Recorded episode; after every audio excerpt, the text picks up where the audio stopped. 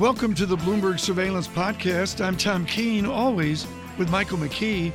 Daily, we bring you insight from the best in economics, finance, investment, and international relations. Find Bloomberg Surveillance on iTunes, SoundCloud, Bloomberg.com, and of course, on the Bloomberg. What an interesting statement from the Bank of Japan. Did they simply blink? No, I don't think they uh, blinked. I think they did something very interesting. They put out measures that were smaller than we had been expecting, but they put out some signals that were actually a little bit stronger. The measures I think you've already gone over uh, with the ETFs and things like that, but the signals were quite, quite important. One was that they are going to reconsider uh, their policies in a special um, uh, session uh, at the regular monetary meetings, but a special initiative in September.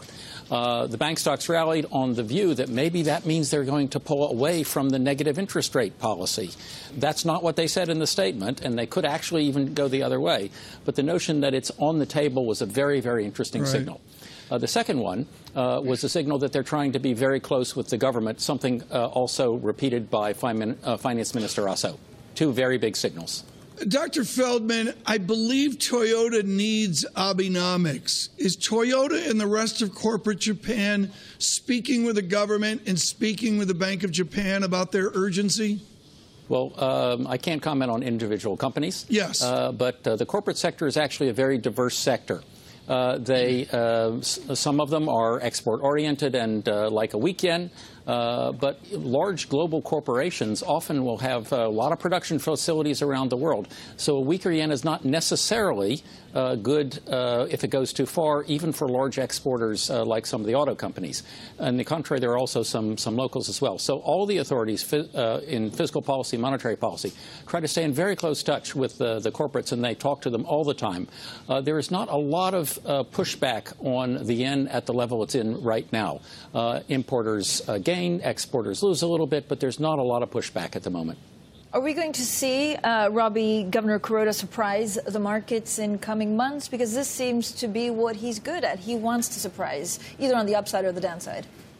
Uh, well, um, it's uh, obviously a good thing if he surprises to the upside, but uh, the surprise that uh, he came up with in January with the negative interest rate so sort of worked, uh, worked the wrong way. Um, so I think uh, that was one issue that people have been worried about. Also, inside the Bank of Japan, uh, there is now some view that continual large surprises are actually destabilizing for expectations.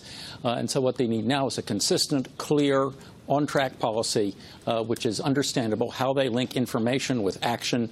Uh, I think BOJ is sort of moving a little bit uh, more in that direction rather than uh, let's think of new surprises. it seems to be that um, they're trying to improve the call it the, the forward lookingness of uh, expectations by calming down a little bit. So, Hans, overall, what's your, your grade? If it were a report card, what would you give Abenomics? I think uh, Abenomics uh, was a brilliant concept, and uh, it, uh, um, you know, the CARO system uh, worked very well at the starting point of it, but uh, we should have seen a little bit more of structural reform that would have been productivity enhancing and that would have, as well as then over time, supported inflation expectations. I guess that was a shortcoming on that side, not being bold enough on structural reform. Hopefully, we are still seeing the increase in inflation and inflation expectations because when we go through our yen analysis, you know, and think what is really the driver for the yen, it is all about inflation expectations. You need to lift inflation expectations, and then you can get a weaker yen. And without that, then uh, you have a deflationary increase in real yield differentials working in favor of Japan, in favor of the, of the Japanese right. yen, not in favor of Japan. Dr. Feldman, you've talked about Elizabeth Gray Vining, mm-hmm. her book on the on the emperor, and I think a Ruth Benedict in the Chrysanthemum and the Sword, which is about the generational change a generation ago. What's the demographic and social backdrop to this new frustration over nominal GDP and animal spirit in Japan? Is there a generational shift now that Mr. Kuroda has to deal with? There are a lot of uh, elements in the demographics that are pushing uh, the economy in many directions. I think the most important one uh, is that uh, the upward shift of female participation uh, is probably over and likely to be overwhelmed in the next couple of years by a lot of aging of the population uh, in the 50, 60, and 70 year old age group. It'll be very difficult uh, to raise uh, the uh, labor force in the face of this very large demographic uh, group moving out of the, the basically the 60s uh, age age range. And in that context, that means the unemployment rate will be pushed down much, much further. Hans's point earlier about globalization is very important, but when you have something like about a million people coming out of the labor force over the next five years, if the uh, upward shift of that um, uh, profile doesn't happen. That's a very large number, and it should put a lot of pressure on the uh, labor market, and that would impact uh, prices. So that's the thing right, that Robbie, uh, I so think much. is most important in the demographics for monetary policy.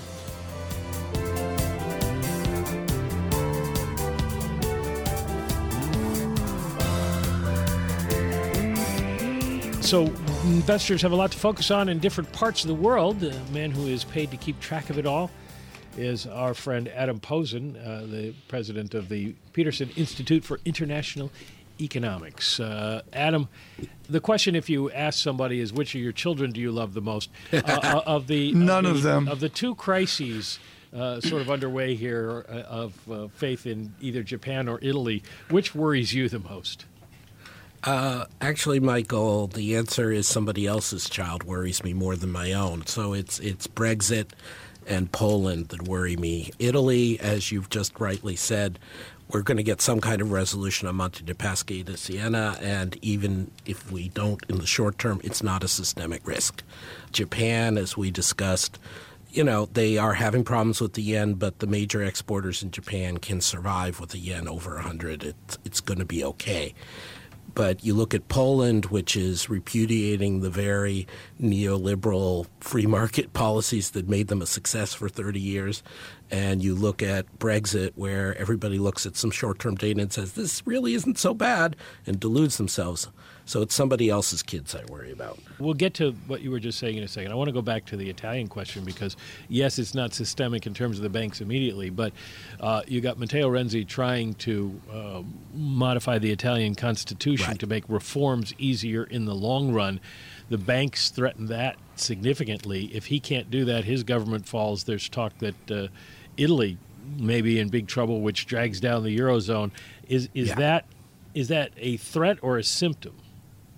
Uh, it's a really good point on your part, Michael, because that is what's driving this. And that's part of the reason why I, or my colleague Nicolas Véron, who covers European finance for us, think there's going to be a resolution is because everybody's looking around and saying if Renzi loses this referendum, which will probably be late October, the alternatives go from power vacuum to terrible and nobody wants that. But if you do a bail in of, I don't know, a million or more retail investors and banks in, in Italy, he will lose that referendum, or at least they worry he will. So that's why, part of perversely, that's part of the reason why I think there will be a resolution in Italy in the near term. I think, however, we got to keep some historical perspective. Remember, Italy went through periods in the 70s of outright terrorist violence, of repeated government overthrows in, in a, both a democratic sense but also just turmoil. This is not like that. Uh, there are large parts of Italy, particularly in the north, that are perfectly well functioning. Uh, even southern Italy, the tourist economy is perfectly well functioning. So, again, it's understandable that people are focused on not having another major economy leader in Europe fall to an anti EU party, mm. but it's more stable than people give it credit for. Dr. Posen, I want to talk about a Matthew word, optimal. And the, mm. the modern theory is that we come up with an optimal set, a choice set. We have optionality as we move forward through time. Have we backed ourselves into a post crisis corner where we're going to need a lot more careful, static analysis, which is one step forward in a cloud of dust, sit there, see what's happening, another rate increase forward, a cloud of dust, sit there and see what's happening? Or can we really keep with the theories that we've been using? As usual, Tom, you're you're hiding in your math some very profound questions. Um, I think there's two points that come out of what you say. The first is that the theories that macroeconomics has relied on, and perhaps too, certainly, in fact, too heavily for the last 30 years, have been too concerned with the long run and with assuming things equilibrate or get to a, get to something optimal in the long run, and that people are very forward looking, and that's clearly not only uh, unrealistic as an assumption, but it's led to unrealistic policy choices. And so there has to be a much more major rethink in macro than we've seen. And that means that you don't end up with these determinate outcomes that here is the precisely optimal policy. Yeah. The second thing is what you raise about, like with interest rates, make a quarter point hike, or like the BOJ, make a small move and see what happens. And to me, it's less about the huge uncertainties now, although those exist. It's more about, again, that you fundamentally, strategically, don't want to be worrying so much about manipulating the long term. You want to be sure you're doing stuff that's robust in the short term. And this, I think, is the underlying strategic problem for the Fed. Is and I've been saying this to you actually for close to a year now, is the move away from inflation targeting at a forward-looking two-year horizon to inflation targeting as it goes, waiting to see how inflation Right. turns out. And Charlie Evans, president of Chicago Fed, raised this as well last month. Yeah, and, and Mike, I mean, you've been so far out front, Mike McKee, on this. I mean, it almost goes to Bullard's idea of regime is a more static, jumping approach to the next step versus the mumbo jumbo that we've been. And, and, and, and Mike, to be clear, Clarida has been outstanding on this. Richard Clarida has been real clear on this. One of one of the issues, and we've only got about 30 seconds, Adam, is that the Fed seems very much too reactive to minute to minute changes in financial Yeah. markets. No, I agree, and they sense that they it gives the impression that they feel constrained and they feel scared, and I don't think they should or have to do that way. And so, in a in a in a ironic twist, if you committed to the idea that you were waiting for results to come out, say on inflation before acting, you would free yourself from some of these short term constraints of chasing the market. Michael McKee and I watched the festivities last night, but we had one eye on the Japanese news flow. Michael, discuss the news flow and go to Dr. Posen, please. The news flow was fairly light. The uh, Bank of Japan met. The Bank of Japan decided not to make any kind of major efforts. Uh, Kuroda-san, under a lot of pressure to deliver something, gave uh, a small increase in QQE, their their bond buying, asset buying program, and said they would study other options. Uh, Adam Posen is the president of the Peterson Institute. Adam, they don't have a lot. I mean, they have options, but they don't have a lot of options that uh, anybody thinks are particularly going to do much from a monetary policy stance now to boost inflation or growth. Uh, they're kind of at the end. If they want to do something, it's going to be up to uh, Prime Minister Abe. Yeah, I think that's largely fair, Michael. I mean, you've got, but I think that's not something specific to Japan or the BOJ and Governor Kuroda. That's a general point. That monetary policy works best, is most effective when you've got a liquidity problem, when you've got a panic, when you've got a crisis, or when you're trying to disinflate. Uh, monetary policy doesn't work as well when you are at the zero lower bound and you're trying to inflate, and there isn't a panic. And there is no panic in Japan. There is no lack of liquidity in Japan. There is no crash of asset prices in Japan. So fiscal policy is the way to go. But I just want to emphasize Japan deserves credit because they're actually going to do some fiscal policy. And in fact, I gather that the stimulus package Abe is about to present is more structurally sound than a lot of past Japanese stimulus packages. The question is, why isn't the rest of the G7, the G20 doing something? Well, let's take uh, let, let's unpack that. What does more structurally sound mean? Fewer bridges to nowhere, more uh, return on investment kind of projects. Yes, but even more so, um, looking at issues of the labor market. How do you support the long term development of the labor market? I mean, one of the big successes of Abenomics that people mention but doesn't still doesn't get as much recognition as it should is the huge increase in female labor force participation in Japan over the last three years. And it's up over 850,000 people, which means up over 1% of the workforce. That's a very big number. And that came from some judicious fiscal moves in terms of cutting taxes. They should cut more, but cutting taxes on second incomes for married couples, investing in public child care. There are a lot of things in that area where you can spend on enabling the labor market, enabling families to cope better, and that improves your labor supply and flexibility. Now, uh, they're going to be spending, uh, according to the prime minister, something like 267 uh, billion addition uh, billion dollars. I, I, almost said the word additional. The question Yes. is how much of that is additional? How much of it is what you like to call fresh water? Exactly. And this has always been a question. So the headline number they've leaked or released is 27 trillion yen, which is a very big number. It's it's close to 5% of GDP. And they're not going to spend that much in one year's time.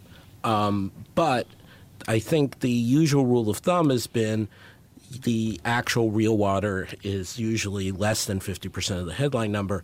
My opinion is that in this case, it's going to be closer to above 50%, closer to 60% of that number. So, still a, a very good 2 plus percent of GDP over the next year or two.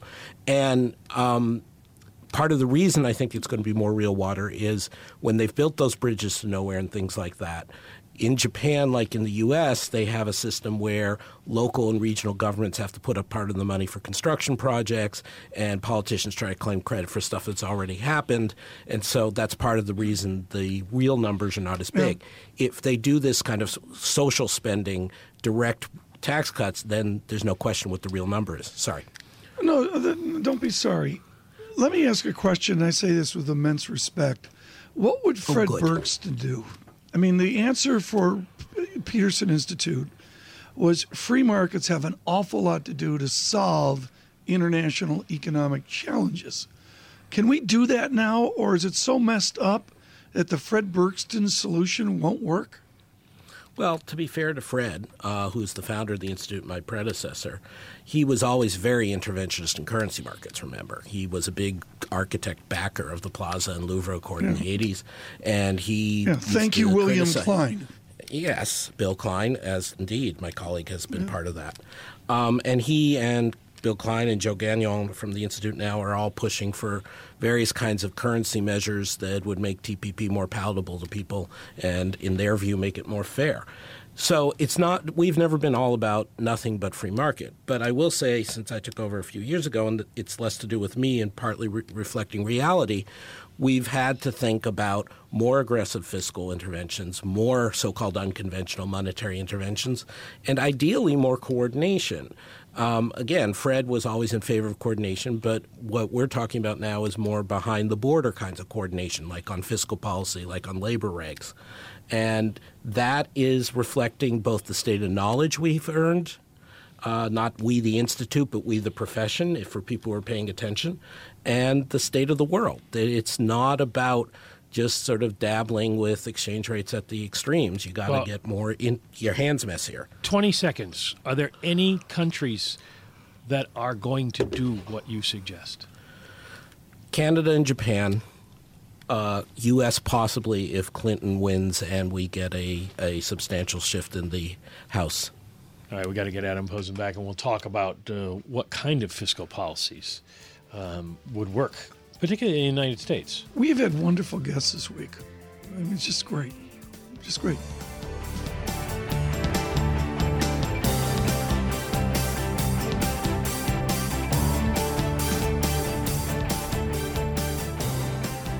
Well, the focus of the morning's trade is what happened or didn't happen in Japan, where the Bank of Japan uh, did the minimum, basically uh, six trillion additional uh, ETF purchases for their QQE program.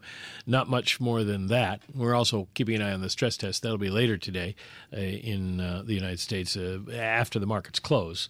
We'll get the results for European banks. So let's focus at the moment on Japan. Bob Sinche is a chief global strategist for Amherst Pierpont Securities and uh, spends a lot of his time studying what's happening in the currency market. And that's where we're seeing the real reaction today 100, uh, 103.34 uh, for your yen right now. It was uh, as low as 102.71 does it continue to go much lower? Uh, five times in the last uh, several decades, we've seen the yen hit 100 and two times it went below that. And when it breaks 100, it tends to go much farther down. So, do we get to 100, and then does that scare the heck out of Kuroda-san and the folks at the MOF as well? I think if it goes further, I think it would raise some concerns. You know, a lot of times when you get those big breaks, though, it's when the market has uh, has been significantly short the yen uh, and had to switch positions or or suddenly started buying yen assets Um, I, don't think that's the case. I think the speculative positions are a lot smaller this time around. I think this is a more of a slow-moving train. Uh, We've talked before about how Japan is is back to running a fairly large current account surplus, and so you really need capital outflow from Japan. Uh, in order to keep the uh, upward pressure, uh, keep off the upward pressure on the currency. And I just think in this global environment, you're not seeing a lot of capital outflow from Japan. Um, certainly, I think the Japanese authorities would be happy to see that, but so far it's it's really not materializing. I think if the Fed shows signs that in fact they are going to be moving on rates, that's probably the best remedy right now for dollar yen and, and keeping it above 100. Well, at this point, uh, what can the Bank of Japan, if anything, do uh, about the currency? I mean, makes me think they should just buy treasuries. Well, Send us their yen. indirectly, they'd love to be able to do that through intervention. Unfortunately, they've got this G7 commitment, which has really restricted their ability to. Uh, uh, to do that, and certainly fiscal policy stimulus, one would think, um, you know, based on sort of a, a theoretical construct that a tighter or, or a less easy monetary policy and a more stimulative fiscal policy is actually positive for a currency. So I don't think there's much left for the BOJ to, to, to do. I think, uh, in fact, central banks around the world uh, are, in my view, running on empty, and they're starting to signal that uh, both Kuroda, I think we've heard that out of ECB President Draghi. Uh, I just don't think there's much left for the central banks to do. Personally, I don't think the Bank of England's going to be very aggressive in cutting rates. I don't think they want to go near the zero bound. So it's really shifting now to fiscal policy around the world has to take up uh, the mantle, and I think central bankers are becoming more aggressive in signaling that in their uh, in their statements and their actions. You're a strategist. You're paid to think big thoughts. You've been around on Wall Street for a very long time, but uh, your whole construct there is is there any hope that gets adopted on trading desks or are we going to see panic when things don't happen say in the bank of england or bank of japan you know i think markets are beginning to adjust to that but certainly these markets are priced i think for continued monetary accommodation uh, both in, in the fixed income and equity markets. So I think there could could be an adjustment process ahead if if the reality sets in that a number of central banks aren't going to be easing further, and we do eventually have that Fed hike in December. We uh, just had an earnings report that is of interest to those of you who are on the um, economic part of our economics, finance, markets. Um, you know, try uh, focus here on Bloomberg. Triathlon. Triathlon. UPS second quarter earnings per Yes. share, $1.43. The estimate was $1.43. Uh, revenue is uh, 14.63 billion. The consensus 14.65. I guess uh, $20 million you know, still in transit or something like that. Here's the interesting thing. Um, what we always want to do is see what their package volume is. Uh, are more companies, more people sending more stuff? And they say yes. At least in the United States, average package volume increased two and a half percent and next day air was up 5.6%, ground products 2.4%. And they tell you, those who study these things, that um, if you're seeing the next day stuff rise faster than the ground stuff, that means businesses are needing to get stuff more quickly. And that's a good thing. Bob Sinche is uh, Chief Global Strategist at Amherst Pierpont Securities. Um, does that give you some hope to, that, uh, you know, we're shipping more stuff right now as far as the outlook for the for the economy? Well, it's not a bad uh, it's not a bad sign certainly, but you know we need to keep in mind the uh, the microeconomic developments here, right? People are buying a lot more online than they are in the uh, in the stores themselves, so you'd expect to see shipments continue to uh, to rise. Uh, uh, given the the growth in consumer spending, that that actually isn't a terribly impressive number, I think. So. Uh, again, I think it suggests a, an economy that's uh, cruising along at about two percent uh, uh, growth on a fairly steady basis. That's okay, but not great. We're talking with Bob Sinche. He's global black cloud for Amherst Pierpont Securities. Um, we are going to get GDP today, and uh, everybody was relatively optimistic until yesterday, and uh, and we saw a surge in imports that has uh, knocked down everybody's thoughts about growth in the second quarter. How worried should we be, you know, about the number? Whether and, it's and, and Mike, to be clear, this is the first look. It's second quarter GDP. Is that right? yes, this is the first time we get uh, second quarter. Do you guys trust the be a big- number? Is that is that like, Mike? How, how squishy is that number we're going to get? Well, obviously, uh, it can be very squishy. The first look at first quarter GDP doubled by the time we got to the third. Yeah. Uh, the the third look. Yeah, there's there's there's quite a bit of uh, of adjustment and, and further data to come in. Unlike China, which has their data all locked down two weeks after the end of the quarter. How do they do that? Uh, yeah, They get together and say, "What what what is GDP?" And they say, "What would you like it to be?" Let's work backwards. exactly. Um, look, uh, uh, Steve Stanley, my colleague, is looking for actually a number just above three percent. He had been all the way up at three three. Scaled that back a couple of tenths based on that uh, trade number yesterday. Although some of that we think was price from uh, from higher energy costs uh, translating through into both higher exports and imports in the U.S. So uh, we think it's a it's about a three percent number. You put that together with about a one percent number in the first quarter. Guess what? You're back to two percent or so. So I think that's still the operable trend. What? And I know this never happens. And Steve, if you're listening, I'm just going to use it as a for instance. But what if Steve's wrong? It seems like markets have been banking on the idea that growth has significantly picked up from uh, a lousy first quarter. Well, you know, the consensus I think is somewhere around two and a half. Um, so, uh, you know, I think his view is it's above consensus, uh, and, I think that's very reasonable. You know, the the the consumer came back in uh, in very strong fashion in the second quarter. Um, I think the the numbers in general have been more upbeat in the last couple of weeks, and I think that was reflected in the Fed's assessment uh, earlier this week that some of their worst uh, worst fears had not materialized. Uh, certainly, I think the uh, the fears about Brexit have been overdone. We've we felt that all along. So I think we're just setting a, a, more stable tone, and I think we'll add to that with the. GDP report this morning. The question Bob Sinche I got last night, and I've asked this question Mike McKee at least 42 times. Why not round it up to 43?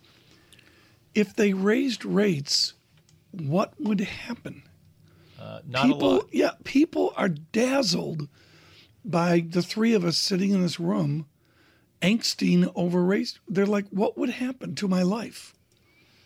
I, I don't think a lot. You might actually start getting a little bit of yield on your uh, on your savings deposits, but I think that is the surprise here. The the angst that the Fed shows in in raising rates by a quarter of a percent when they're still below one percent is is in a longer term context kind of mind boggling. It it yeah. it's really not clear to me why they think that's so terrible. Obviously, they're concerned about it transmitting through the economy, through financial conditions.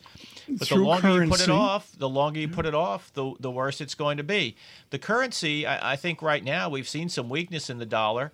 Certainly, the, the biggest acceleration of the dollar was in late 2014 and 2015.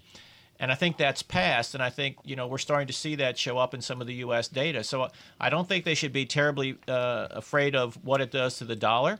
Um, I don't think they should be terribly afraid of what it does to financial markets. They're eventually going to have to, um, you know, stand on their own two feet. Uh, you know, our view is they should just get on with it. But uh, this is this is not uh, that that's not this Fed. Get on with it. Um, raise rates September, and then what? No, I think Steve thinks they'll. You know, this is the Yellen Fed. They'll probably hold off till December and then I think they really they're really going to take a good look at inflation because if you look at, at service inflation, the non-tradable goods part of uh, of the economy, uh, core services inflation is increasing over three percent, or prices are increasing over three percent year over year. It's quietly starting to creep up. And, and I think there's a, a too strong a focus on the good side of the economy, or what we call the tradable tradable goods side of the economy, where prices are still weak from global competition. But in the domestic market, definitely there's some upward pressure on pricing uh, on the services side of the economy where you don't have that international competition.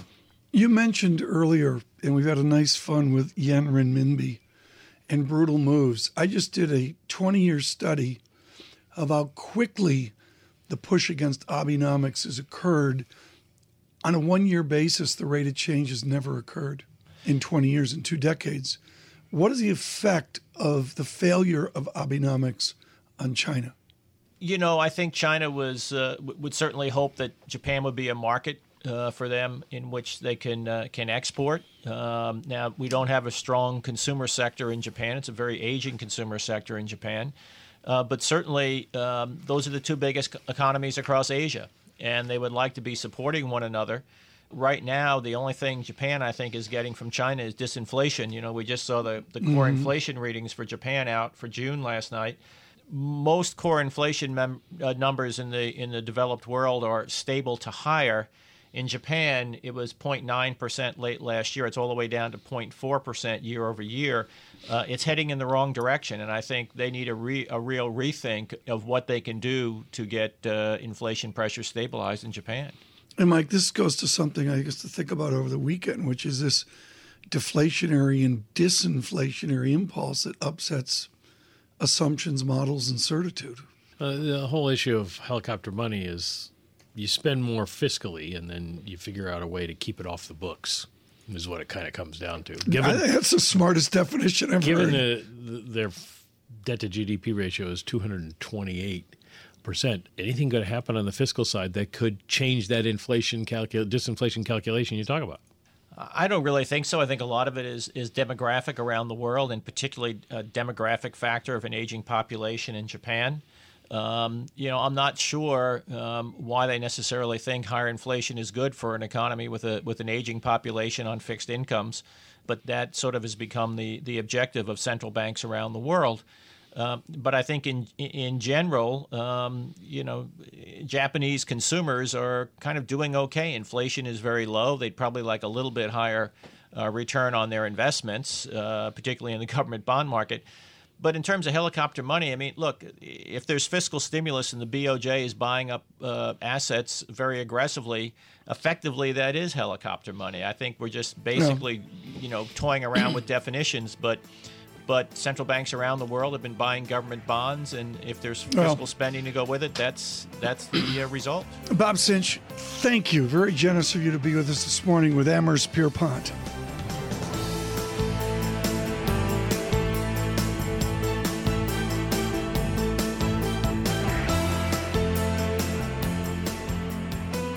Fortunate, past the duck pond in Wellesley and down Route 16, tucked away there is Wellesley High School. And if you go to Old Wellesley High School, the only old there, there's only one Wellesley High School. It was iconic. And if you don't pay attention to the Dana Hall girls, you maybe do well academically, end up in Luxembourg, go to Boston College, then Johns Hopkins, and begin an extinguished career in foreign policy. That would be Nicholas Burns. Ambassador, good morning. Good morning. Great to be with you. You know, I look back at your history and your path of your excellence in foreign policy, and you must witness now the foreign policy debate of the United States of America. And I can only think Nick Burns cries. How do we get our foreign policy debate back on track? Well, actually, I think it's going to be one of the um, big issues in this election. I'm, as you know, I'm supporting Hillary Clinton and I'm advising her. It's the first presidential campaign I've worked on since I was at Wellesley High School. And um, that's because I was a career diplomat for a long time with the U.S. government. I think, you know, the, the, the big debate is going to be are we an open society or are we a closed society? Donald Trump wants to build wall, a wall against Mexico. He wants to keep Muslims out of the country. He wants to abandon the NATO alliance, and he's questioning whether or not we should even be allied with Japan and South Korea. And to me, these are fundamental building blocks of American success and American strength in the world. I work for Republican presidents and I work for Democratic presidents. All of our presidents since Harry Truman, every single one of them, Republican and Democrat, have believed that we should not go it alone in the world. We cannot be isolationists. We've got to lead and we've got to have friends in the world because we don't want our taxpayers to shoulder the burden for international engagement alone, and we don't want our soldiers to have to do that. That's why we have friends. And I'll just say this very briefly. I was American ambassador to NATO on 9 11. And the day after 9 11, early in the morning of September 12th, all of the NATO allies, every single one of the Europeans and Canada came to us, to me, and said, We want to fight with you against Osama bin Laden. We invoked Article 5 of the NATO treaty. That, that's an attack on one of us, is an attack on all of us. All of those countries went to Afghanistan with us. All of us, all of them are still there. That's the value of an alliance. And for Donald Trump to question whether we should belong to it when we're the leader, I think it's, it's fundamental. So your question's the right question. Who are we as Americans? I think we're internationally minded. We want to keep our commitments. And we want to be strong at home. And part of being strong at home in the 21st century is having friends and alliances around the world.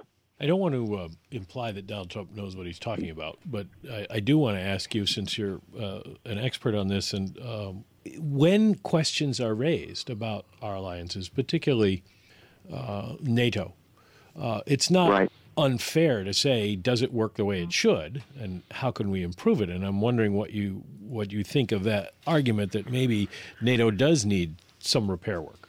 Oh i think it does. I, I think that's fair.